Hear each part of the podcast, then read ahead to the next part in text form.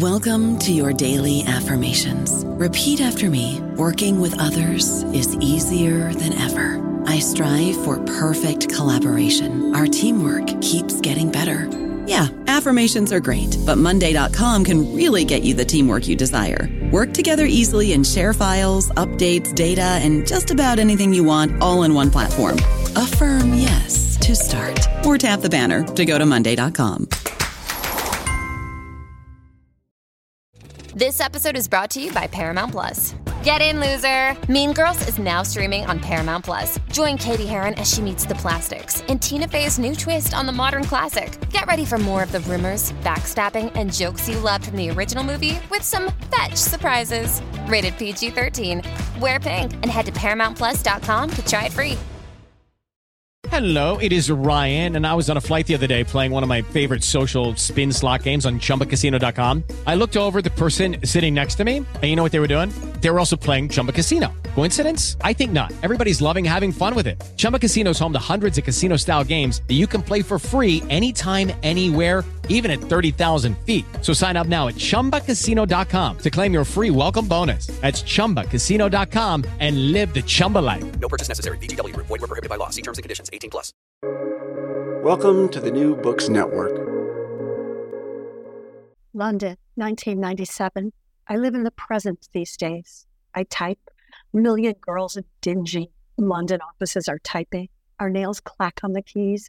Data flows through our fingers. Waterfalls of numbers pour down the screen, disappear into files, memos, spreadsheets. Click, click, send. They come, they go. Every day is the same. This is GP Gottlieb, host for New Books and Literature, a podcast channel on New Books Network. And today I'm talking to Christine Evans about her new novel, Nadia. Set in 1997 London, we meet Nadia, a young Bosnian refugee who's lost everyone she's loved and has snuck into England on a fake passport. She works in a small office as a temp, and it's not clear what they do, but Nadia senses that something's under the radar. She also senses danger when a new temp shows up. She can tell he's from her country, even though he says he's Armenian. She suspects he's Serbian, the kind that hated Bosnians, maybe the kind who hunted them down wherever they were. Nadia sees danger everywhere. Hi, Christine. Thanks for joining me today. Hi, it's a great pleasure to be here, Galit. So, how did you come to write this particular story? Oh, well, so Nadia started off as a, a kind of a ghost from another thing I was writing. So, the title of the no- novel is also the name of the main character. And um, I'm a playwright as well as a novelist. And I had this strange little ghost secretary character in one of my plays that was about something completely different. But she was kind of haunting the office of um, of a therapy room in my play, You Are Dead, You Are Here. And she didn't really have enough to do, but she came from this agency called Temp Angels, and their uh, slogan was short term solutions when you need them most. And I, it got me wondering about temps and about the whole situation of someone who's in and out of jobs in a way and the kind of secretive nature of that potentially, or the possibility of not really being seen, but being able to see other people. Mm. So I just got very fascinated by this character of Nadia in the play. And she didn't really have enough to do in the play. And then I just started noodling around in her voice and imagining her sitting in her office. And then slowly she kind of developed it into a full character of her own. And um, and the con- so the context, which is the 1990s aftermath of the Bosnian Wars, uh, came later. The character came first. This sort of very wound up, anxious young woman, and so she the context came because I just kept asking questions like, why is she here? And what is she trying to hide? And what is she wow. afraid of? Yeah. Um, yeah, uh, but it does happen that I have a long history with the former Yugoslavia. So I think, mm-hmm. in a mm-hmm. way, your life and the things that you come from start to feed into your imagination too. We'll get. Let's get to that. The novel goes back and forth between 1997 London and five or six years before. Is it in Sarajevo? Yes. Um, can you set the stage for those who don't remember the horror and devastation of the Balkan Wars? Yes. Well, I'm not a historian, so I'll give that caveat. But the broad outlines are that Yugoslavia used to be this united country that was welded together under General Tito, and it was a communist country, but it was kind of a soft communist country. They they talked about themselves as being the third way. So somehow Yugoslavia, which is very much wedged in between East and West, saw itself as a kind of place that hadn't entirely gone over to the Soviet bloc and that hadn't entirely gone with the Western powers, but had a sort of independent communist life, um, which uh, then started to really violently fall apart in the 1990s when um, Slobodan Milosevic, who was president of Serbia at the time, um, really kind of whipped up old narratives of nationalism and um, started a series of wars that tore the country apart into its smaller component areas. Um, and there's a long history there, and the narrative was very much Serbia has been persecuted and we will never be persecuted again. And so there were sort of nationalist wars that called on populist sentiment and historical grievance. And mm-hmm. eventually the whole country fell apart. The first war was with Slovenia, that then became an independent country because they won their war. Um, but the rest turned into this sort of shattering ethnocidal war in right. Europe in the very late 20th century. And then we get to Nadia. Yes. She first meets Iggy in yes. this temp agency. Mm-hmm. She wonders if he was part of the fighting, or even part of the, and she even brings up the paramilitaries. They're the worst, she says. Yes. Can yes. you say a little about that? Yes. So Nadia herself comes from the city of Sarajevo, uh, which was under siege for the longest period since the siege of Leningrad. Um, so, you know, and it was a very cosmopolitan, multicultural city. So, really, multiculturalism was one of the dreams that was really under attack. And there were, it's a city that's a small, small city that's surrounded by mountains, which is great for being a beautiful place, but terrible when you're in a war because there was really no way in or out. It was kind of a trap. And there were there was the official Yugoslav army, but there were also a lot of paramilitaries who were just completely gloves off, marauding, you know, very um, very dangerous people. Um, and yeah, so yeah. Oh, I'm sorry. There's something dinging. I'll just. That's okay.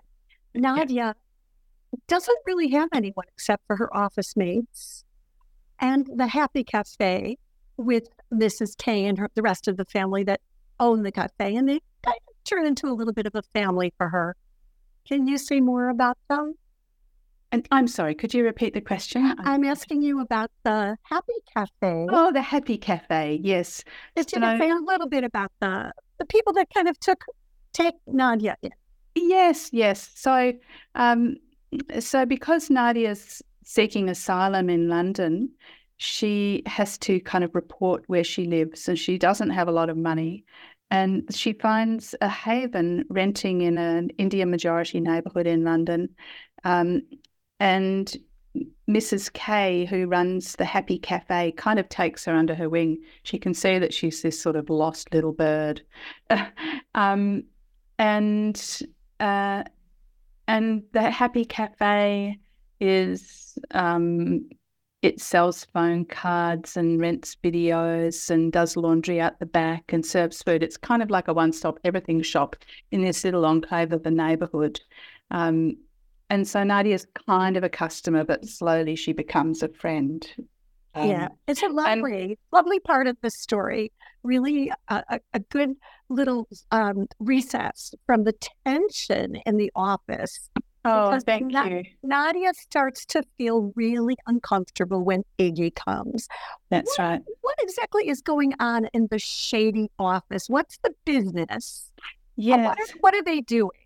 So, well, we, well, the sort of the the kind of comic premise, I guess, of the book, which has its grim side, but it also has its funny side, is that Nadia is so checked out that she doesn't even ever bother to find out what the office does. She's just like, this is the perfect job because all they have to do is put in numbers and go home and have a nice, peaceful life.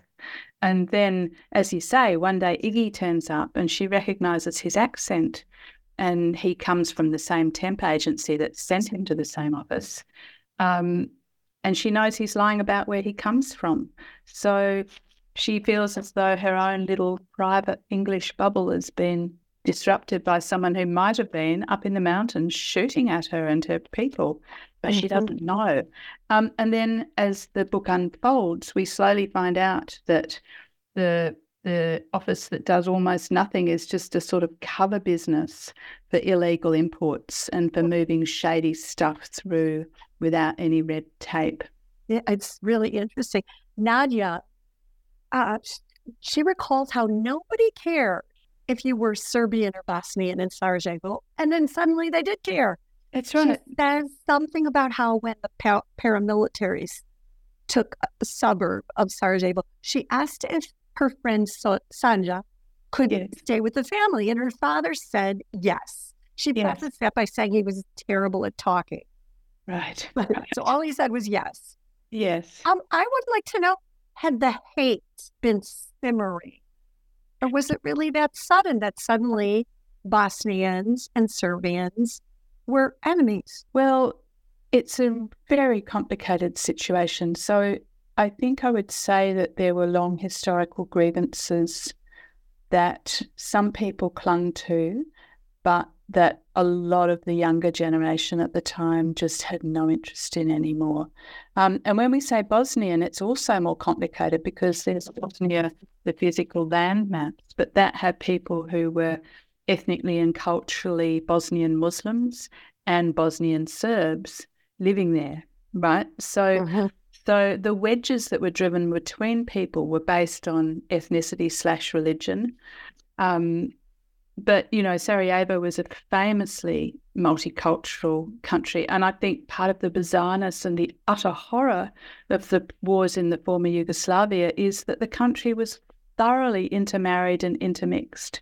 You know, mm-hmm. so I think you it, you share that in the book, and it's a really yeah. interesting side story. Yes, um, Nadia had loved Sanja, and she sees yes. her now in England, and every tall blonde woman. Right. They were lovers. They were lovers when she disappeared. Nadia somehow got her camera. What happened there? Oh yeah. So so things really went south in the backstory of Nadia and Sanja, which only unfolds bit by bit in sort of memory flashes because we're, we're sort of anchored mostly in the present day of the office in London. And then the book kind of unravels into memory and history. And in those sequences, we discover that Nadia and Sanja are living together in Nadia's house because Sanja had to leave her suburb. And then Nadia's father dies. So it's just the two of them left. And the siege is getting really intense and they're running out of food and they're running out of water. And Sanja is very fashionable and she's a photographer and she's always taking photos of things. Um, but then she disappears as well. And Nadia is left just by herself, like really starving in this um, in this house. And then in the end, she has to make this terrible bargain to get herself out of the country. And, and mm. you know, then she has terrible survivor guilt, of course, for yes, everything exactly. she's leaving behind. But she has to do it really fast. And she just grabs a few precious things. And one of them is it. Sanja's camera. So does Nadia accept her identity as queer, or is that another thing she's trying to hide about herself? I think it's something that's really evolving for her because the framework for her relationship in with Sanja in the former Yugoslavia, in you know, in Sarajevo, was really different. You know, they were definitely closeted, but they probably wouldn't have mm-hmm. even really thought about it that way. It would be more like, well, you know, we're lovers, but no one really cares if it's girls, and um, and in Nadia's mind, she has a very stereotyped idea of what real homosexuals are, which is, you know, people with shaved heads that go on the street and then homophobic men come and beat them up and there's a fight and, you know. And she was like, Well, we weren't like that. So so she kind of comes from this society that has a different view of the possibilities. And then she comes to London in the 90s where people are completely out and gender is much more fluid and there's and I think it's it confronts and frightens her to think that this might actually be a community that she might belong to rather than just a private love she has with a woman who happens to be a woman. Mm-hmm. So yeah, it's definitely an evolving situation. And she's also so full of PTSD about the war and about danger being everywhere that she she's sort of hardwired to think that it would be really dangerous to be out because where she came from it was. So Iggy is part of Igor at the Yes. time was Yes. he he was part of this paramilitary group run Mhm. by a guy named Bogdan.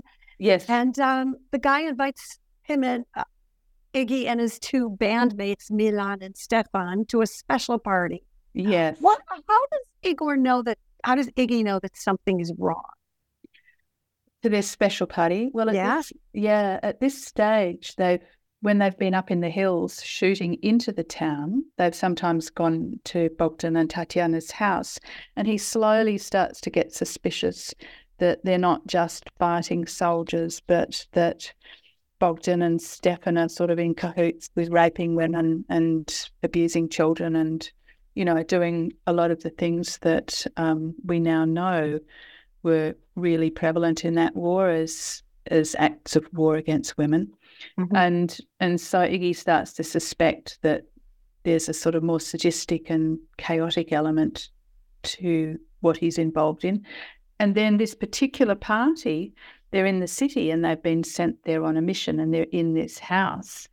And there's this sort of sense of excitement and danger and evil, I guess, bubbling. And he feels like Bogdan's setting him up for a, a loyalty test. And then they go to this hotel for this party. Uh, we don't want to tell all the details. And it's really horrible. Yeah. Yeah. It's- that's a good way to summarize it. Iggy understands that his job is to terrorize citizens. He So finally gets that. He finally Yeah. he finally lets that in. That's right. I don't know about you, but I'm very busy and I don't have a lot of time to cook. That's why I subscribe to Factor. Eating better is easy with Factor's delicious, ready to eat meals. Every fresh, never frozen meal is chef crafted, dietitian approved, and ready to go in just two minutes. You'll have over 35 different options to choose from every week, including Calorie Smart, Protein Plus, and Keto. These are two minute meals. Factor meals are ready to eat and heat, so there's no prepping, cooking, or cleanup needed. They're flexible for your schedule. Get as much or as little as you need by choosing your meals every week. Factor is the perfect solution if you're looking for fast, premium options with no cooking required. Sign up and save. We've done the math, and this is important. Factor is less expensive than takeout, and every meal is dietitian approved to be nutritious and delicious. Head to factormeals.com slash NBN50 and use code NBN50 to get 50% off. That's code NBN50 at factormeals.com slash NBN50 to get 50% off. But why didn't he have any other options? Well, it's hard to say that someone doesn't have any other options, but I think in a way, part of the answer is circumstance and part of it is character for Iggy. You know, I think it really, one of the things about these three in the book is that they're three quite different young men who just are sort of village guys that are in a band together. But then the war sweeps along and they get swept up on it when when the paramilitaries are kind of scouring the villages for new people to join, you know? Yeah. And so he doesn't have any interest in being a soldier. It's just this is what's happening. And then something terrible happens in his village and he decides he can't stay and he leaves. And they start hitchhiking and they get picked up by someone who's like, Oh, you're fighters. We're going to take you to the city. Where are you going? Um, and uh, in a way, he gets involved because of a, a power struggle between himself and Stefan. Stefan is really made for war. He's the kind of guy who's floating around, and when you give him a gun, he's suddenly find it, found his role in life. And Iggy is not, but Iggy doesn't want Stefan to be the leader, so he's always trying to keep up or one up him. And um, they kind of get that they get picked up in a truck and taken to this training camp for the paramilitary. So the whole thing just sort of swirls them along, really. Yeah. and now it is difficult to think of how he could have done something else. Yeah. Yeah. So now we're back in England and Nadia's afraid of Iggy. She attributes all kinds of skills to him. Like she sees that he puts people off balance and then he takes charge. Is she Right. right? Or is it part of her paranoia? I would say both. I mean, I think, you know, when I think of characters, they come to me and I really vividly see them in my mind. And and they just sort of take on a life of their own. And I always saw Iggy as one of those sort of preternaturally graceful people who doesn't waste a movement and who moves like a dancer, you know? Mm-hmm. And that just came to me as his physicality, and he doesn't let on much if he doesn't want to. And not many people have that much control over their physical being, you know. So I, I think that is something about him, but I also think that Nadia is really very on edge and would interpret those qualities as dangerous and Yeah. soldierly, you know, like very, very useful for a sniper. But Mhm. Iggy's also a village boy, so he grew up hunting in the woods and he's very good at keeping quiet and shooting a deer and that sort of stuff. Mhm. This is my hardest question. Do you think Nadia will ever be happy in her life? Hmm. Do you want her to? I think that she, by the end of the book, is finding a way forward. You know, I, Yeah. you know, to, to me, that there's a there's a sort of subline about art in the book, really. You know that that Nadia rescues Sanja's camera, and then the kind of whole story about how she herself becomes involved with that camera and the photos that come from it, and then her own relationship to making things. By the end of the book, it's just starting to shift, and in that, I really see hope because I do think that being able to shape your own story and means of expression is is kind of it's a way into living in the world, you know. So I I don't see her as an endless victim at all. I see her as someone who's pretty creative and pretty brave and a little nutty sometimes. Um, but by the end, I think that she's she's grieving her losses and she's moving into something new. Yeah. And um, you did a, a, wonderful job of sharing the actual horrors and ongoing trauma of war. So that was something really, really meaningful about reading the book. What are you What are you working on next, Christine? Oh, something completely different. so, you know, as a playwright as well as novelist, I've been writing about war and its aftermath and immigration and those sort of topics for a really long time.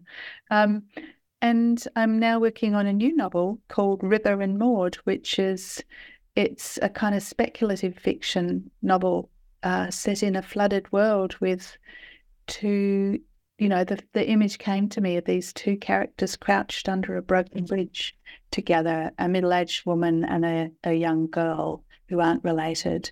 So it's about them and their lives, and there's um, there's melded life forms and AI drones, and um, it's kind of set in a world where living things and artificial things are in a new kind of relationship to each other.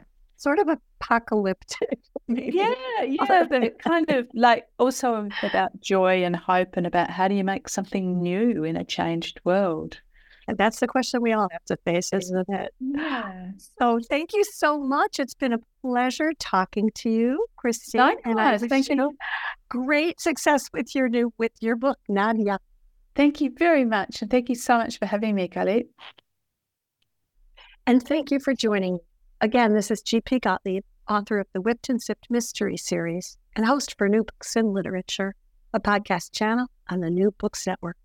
Today I've been talking with author Christine Evans about her debut novel, Nadia. Hope you all have something lovely to cuddle up with. A book, I mean. Happy reading.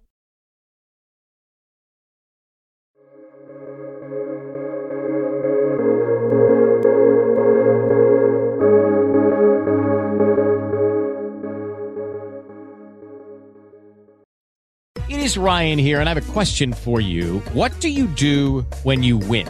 Like, are you a fist pumper, a woohooer, a hand clapper, a high fiver? I kind of like the high five, but if you want to hone in on those winning moves, check out Chumba Casino. At chumbacasino.com, choose from hundreds of social casino style games for your chance to redeem serious cash prizes. There are new game releases weekly, plus free daily bonuses. So don't wait. Start having the most fun ever at chumbacasino.com. No purchase necessary. Group. Void were prohibited by law. See terms and conditions. 18 plus.